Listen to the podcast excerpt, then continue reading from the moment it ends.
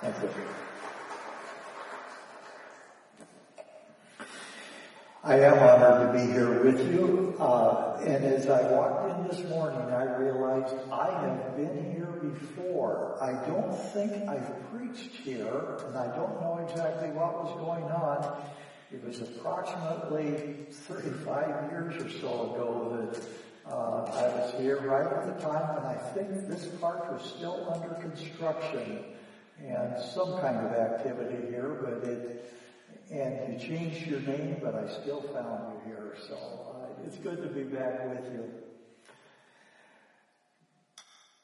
When you go to different places, there are sometimes some particular streets that are per, perhaps even more famous than the name of the place itself. Uh, I understand that if you want to go to New York and you really want to hit it big on stage, you're going to be hitting it on Broadway. Uh, up in Chicago, there's that State Street, a great street. You've heard about it. Uh, there's a highway that goes from Chicago all the way out to Los Angeles where people are said to get their kicks. On Route 66, there are some, some roads that just begin to have a kind of a, uh, a, a special attraction to them, a special meaning. Uh, there's one uh, particular road that was well known in Southern Gospel. Uh, some of you who uh, might may know some old Southern Gospel quartet songs may know, as you travel along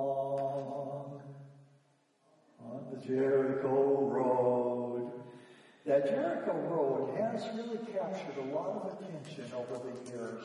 Now the setting is somewhat ominous.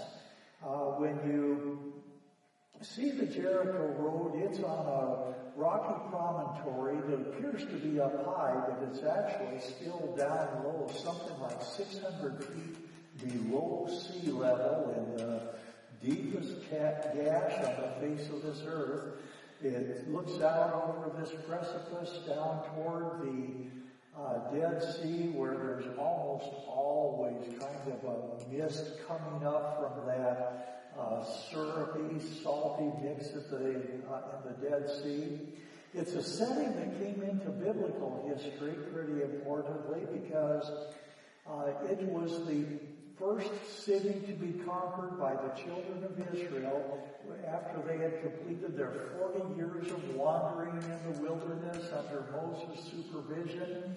And when they came into the promised land, they first of all had to take the city of Jericho. And uh, you remember that Joshua fought the battle of Jericho and the walls came a tumbling down? And the city was actually never rebuilt at that location. A little uh, bit aside on what we might call across the road, they uh, they rebuilt the city. But it's a city where uh, there were some remarkable things that happened even before that remarkable fight that was uh, held, which wasn't a battle at all. I mean, you march around the city and you do it several times, and pretty soon the walls collapse. But they sent spies into the city, and the uh, spies stayed with a certain woman by the name of Rahab.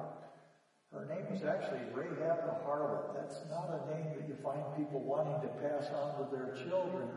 But uh, she kept it in, and she did a special thing in receiving the spies, protecting them, enabling them to sneak out through the city wall.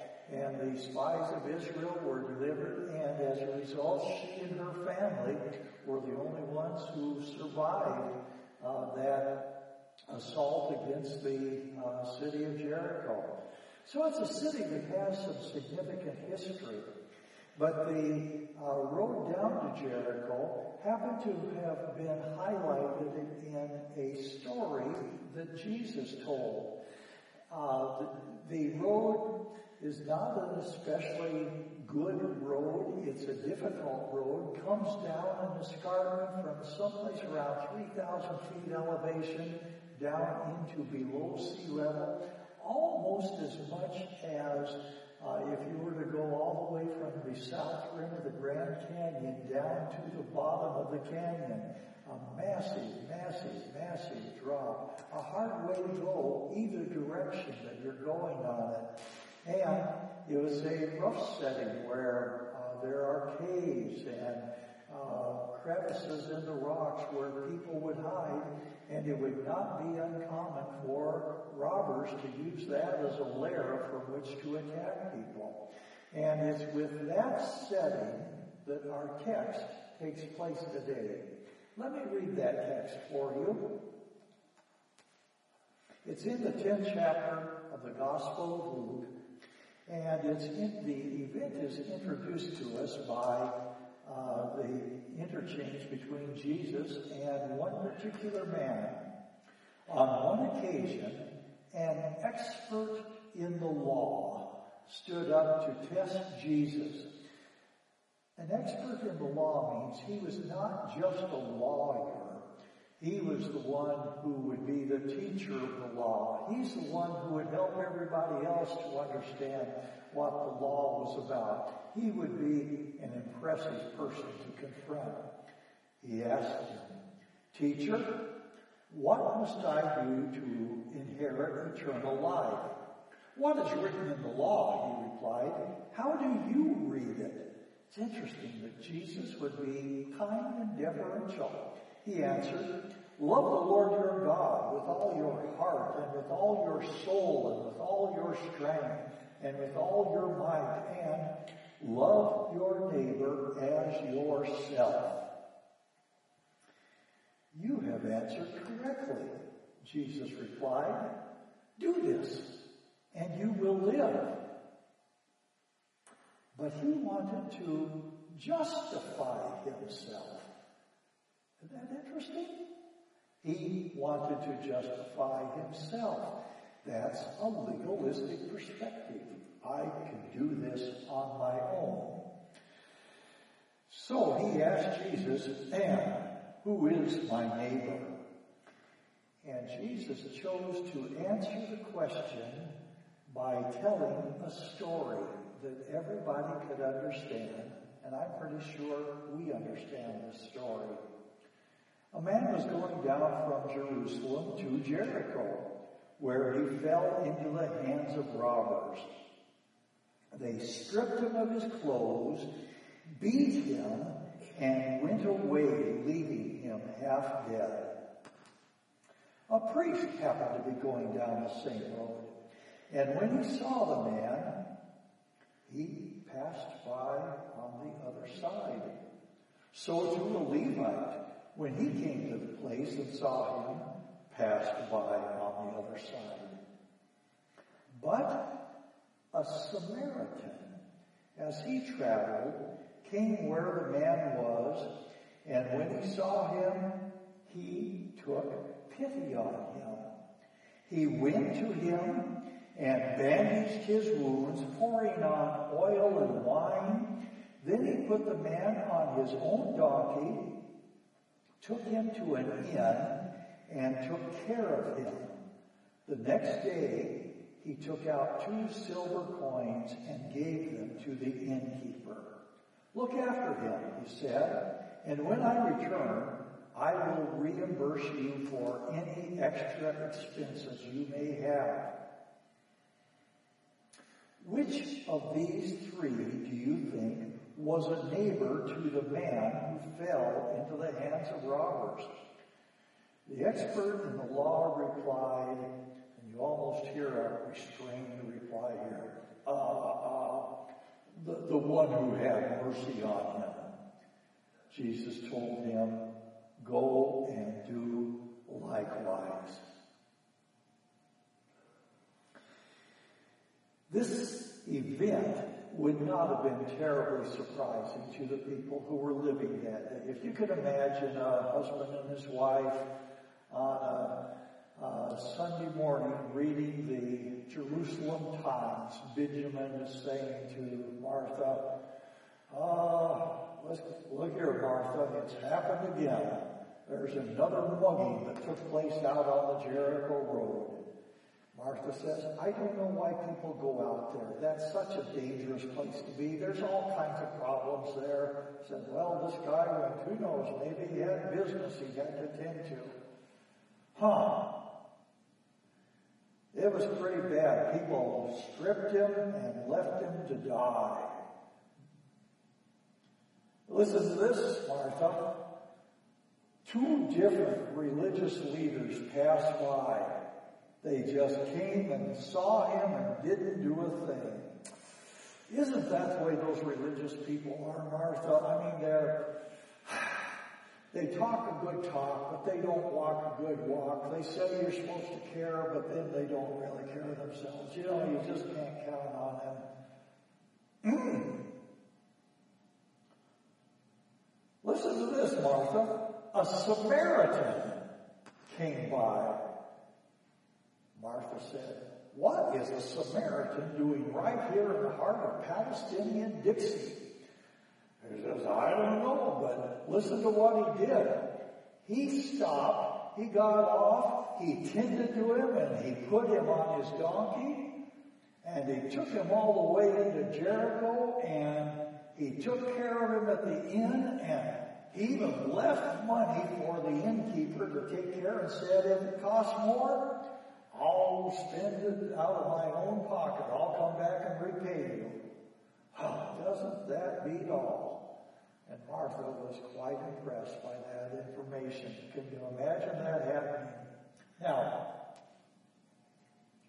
as the story was told, obviously there are some fascinating symbols in these people. Who was the Christ figure? Who represented Christ in this?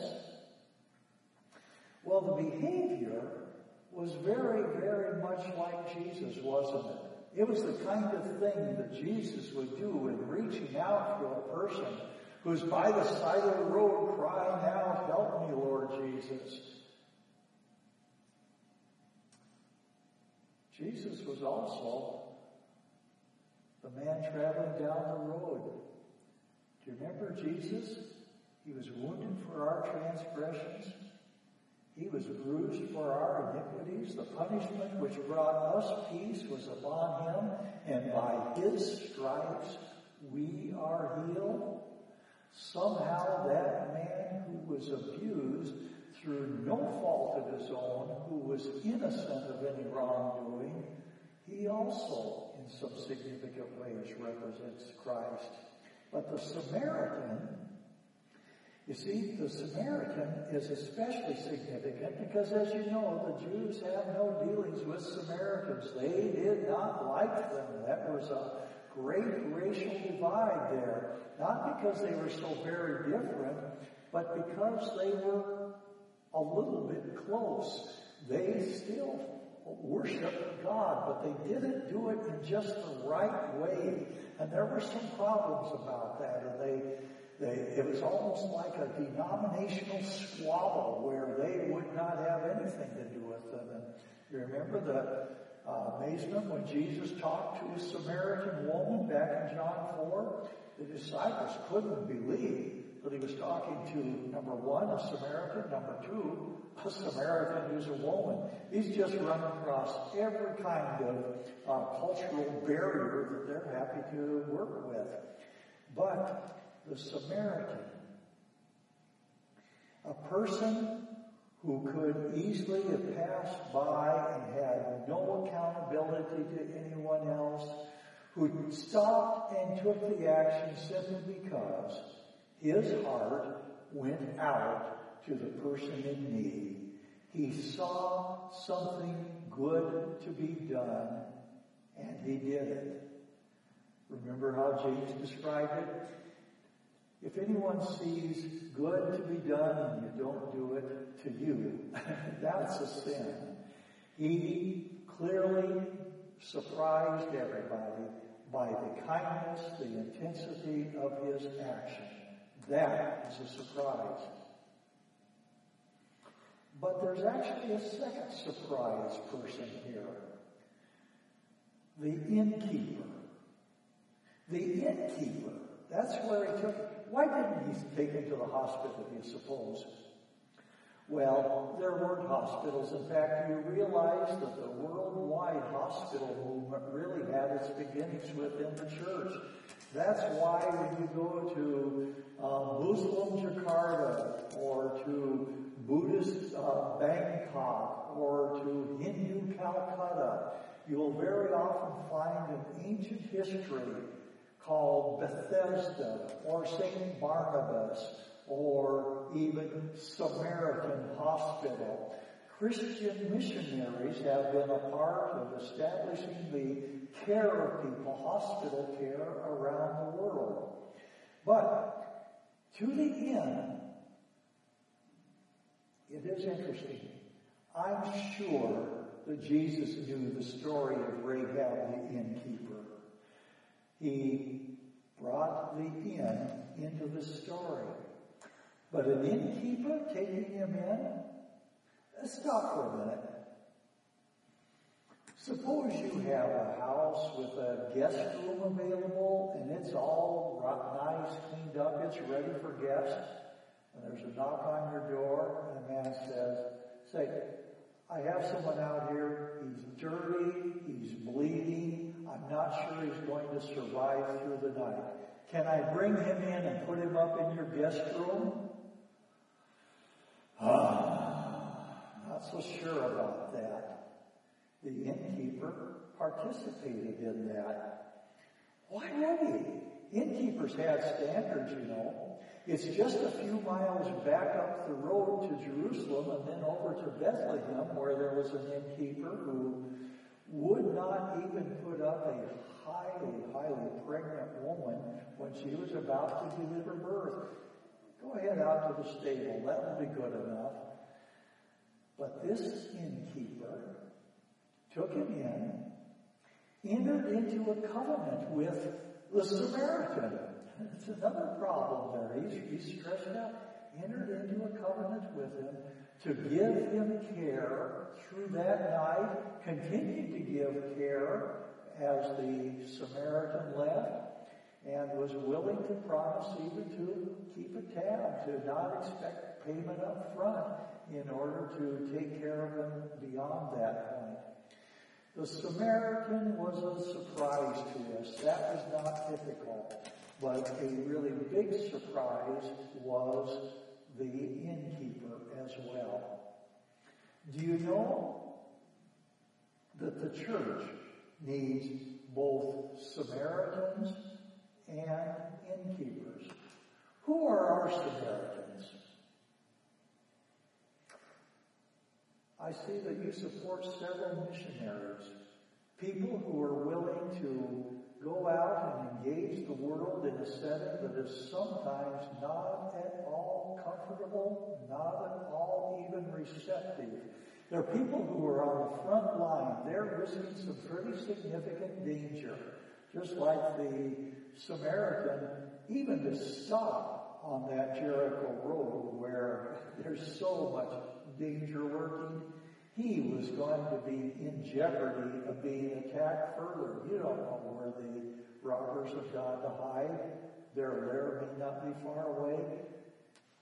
The Samaritans may be missionaries, or they may be, they may be preachers you're looking for a preacher, you kind of hope you'll have a preacher who has the courage to walk in where others may fear to tread, to talk to people about Jesus, even though people may say, hey, I really don't want to hear it. And he's going to care enough about getting the word of Jesus out that he'll try to do that.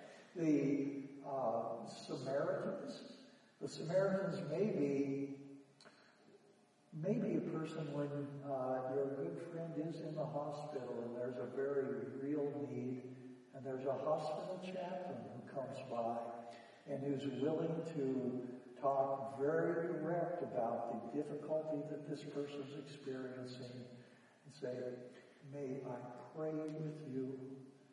Let's ask the Lord to take action where medicine is only going to try to help can't be sure.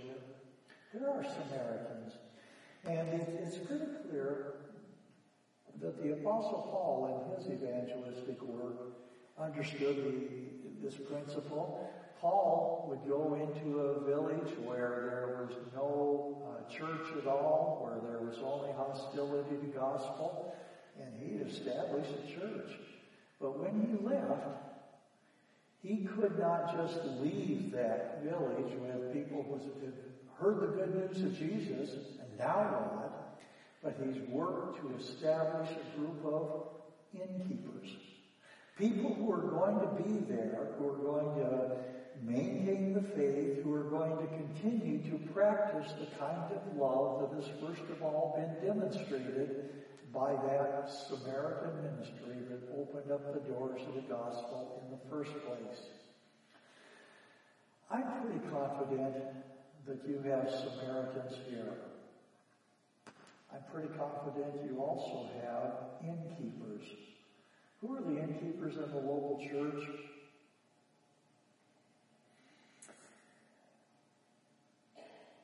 The person who teaches the nine and ten year old boys Sunday school class. There's an innkeeper. There's a person who is willing to extend beyond comfort zone. Let, let me get a little closer to home. Uh, I one time had a uh, couple in counseling who came to me and it was obvious theirs was a horrible marriage. They really, they didn't even have the same basic life commitments, life values. And as we went through the fairly lengthy process, uh, the, the first thing, try to get them to stop doing damaging and dangerous and insulting things to one another. But as things began to move further, the sense of the difference in core values began to be so apparent. And he opened the door to doing some biblical study and some teaching. And he decided that his problem is he wasn't a Christian and he was behaving like a person who's not a Christian. And he really wanted to be a Christian. So, he was baptized. But over in the small town where they live, there was a church, and that church had a young couples class. I think only about four other young couples in the class. And when they he walked in there with his wife, uh, he was looked at. They knew about her, but he, they didn't know what he was going to be. But he was surprised because they took him in. They absorbed him. They worked with him. The, they nurtured him. They accepted that here's a guy whose family life did not really equip him for how to be a responsible husband and father. And they put the arm around him and they helped him and he grew in Jesus. That Sunday school class was a Sunday school class of innkeepers. One other story to tell you. Uh, I've heard the name Carl Ketcherside mentioned a couple of times since I've been here this morning. Uh, Carl Ketcherside, for those who don't have a lengthy history, was a remarkable orator, a great non-instrumental Church of Christ preacher who had significant impact because he was a uh, kind of a Samaritan for the gospel of Christian unity. But Carl had a congregation down in inner city St. Louis that uh, he nurtured, uh, never really built it into a big church. In fact, it was a congregation largely made up of grandmas whose children were not even in, uh, in the church. Around a half a century ago, it was my privilege to do a street ministry in St. Louis, where for about five years uh, we were working with the kids on the streets. This was shortly after the hippie generation and uh, a lot of kids with drug problems and the kind of chaos that frankly is still going on in the inner city of St. Louis. But we had some victories in that work. But when we would have people who would uh, come to Christ it was very hard for these street kids to find a church where they really felt welcome. You know what the church tended to say? They tended to say, sure, send your kids to our church. We, we do want them to shave their beards, cut their hair, and put on decent clothing. Okay? That's, that's all we expect. And somehow that wasn't viewed as welcoming. But they found out about this Oak Hill Chapel, and the kids walked in there, and there are a couple things. Number one, there's a fellowship dinner that takes place every Sunday after the worship service. You know, these are kids living on the street who are not really eating very well. And they'd come in and there's food to eat. And there were these grandmas. Some of them whose own grandchildren are out there and they're wishing that they would become faithful to Christ. But these grandmas would hug these kids as they come and say, Oh, I'm so glad to see you. I was hoping you'd be here today. I put an extra chicken breast in there just for you and a couple of drumsticks because I knew you like that. And they loved them. They pulled them in. They worked with them. They nurtured with them Nurtured them. They sometimes said, you know, you got to quit that. You don't need to do that, that anymore. Your life will be better if you'll give up that stuff. They were innkeepers. Do you know? Carl Ketcherside has passed on, but that little Oak Hill Chapel still exists. And you know who the next generation of leadership was in Oak Hill Chapel? It was those street kids that the grandmas in the church had nurtured into faithfulness in Christ.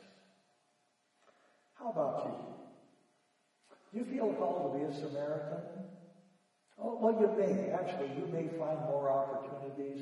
The Samaritan wasn't out there looking for people. He wasn't doing an ambulance patrol when he went down the road.